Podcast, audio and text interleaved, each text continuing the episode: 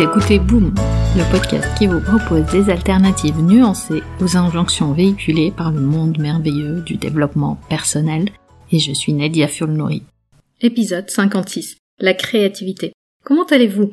Récemment, j'ai entendu quelqu'un dire que tout le monde peut être créatif et que la créativité est un atout au service du potentiel humain. Comme si la créativité était un acte mental banal. En partie, ce n'est pas faux. La créativité est une fonction cognitive dont tous les humains disposent. Il suffit d'observer des enfants qui jouent en mettant souvent en scène une créativité qui reflète leur monde intérieur. Ou parfois la créativité se manifeste sous forme de rêverie. L'imagination, la visualisation sont aussi des formes de créativité. Et pas besoin d'être un artiste ou un grand artiste pour exprimer une forme de créativité. La créativité est accessible à tout le monde. Mais c'est ce qu'on fait de la créativité qui fait la différence. Parfois, on suggère d'utiliser la créativité comme outil pour dépasser certains blocages psychiques, certaines pensées ou croyances limitantes, pour vivre son plein potentiel et utiliser la créativité comme outil au service du développement personnel. Mais suffit-il de prendre deux aiguilles et une bobine de tricot pour finalement se révéler à soi-même ou peut-être de cultiver un jardin pour dépasser ses peurs? Attention, hein, ces activités ont un avantage certain. Elles permettent de rentrer dans un état, ce qu'on appelle un état de flow, un état mental qu'on atteint lorsqu'on est complètement plongé dans une activité, dans un état maximal de concentration, de plein engagement, de satisfaction dans ce qu'on est en train d'accomplir.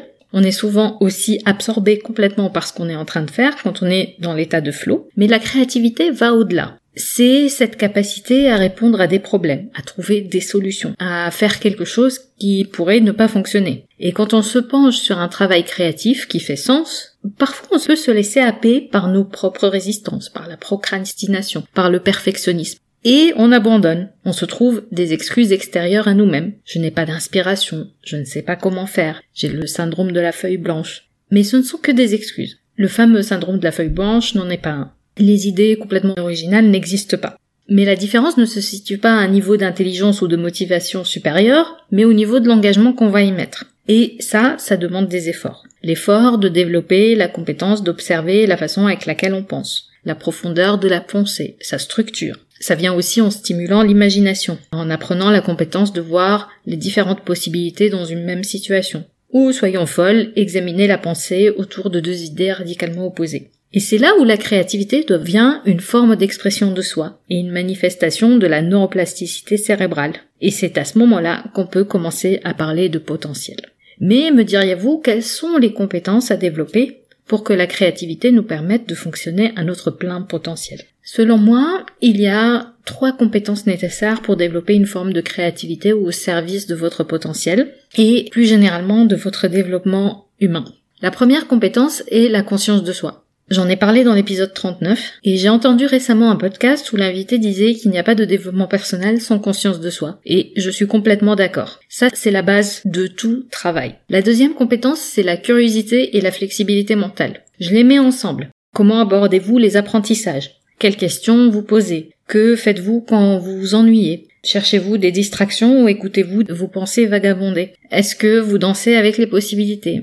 Ou restez-vous ouverte aux nouvelles idées et inspirations? Et la troisième compétence, c'est la persistance. C'est une forme d'engagement durable et de persévérance qui peuvent rester avec vous malgré l'échec ou malgré la peur de l'échec. C'est possible en passant à l'action. Passer à l'action, se tromper, recommencer. C'est un processus. Maintenant, je voudrais savoir, quel est votre rapport à la créativité? L'intégrez-vous à votre quotidien ou à votre travail? Ou peut-être que vous considérez que vous n'êtes pas payé pour être créatif?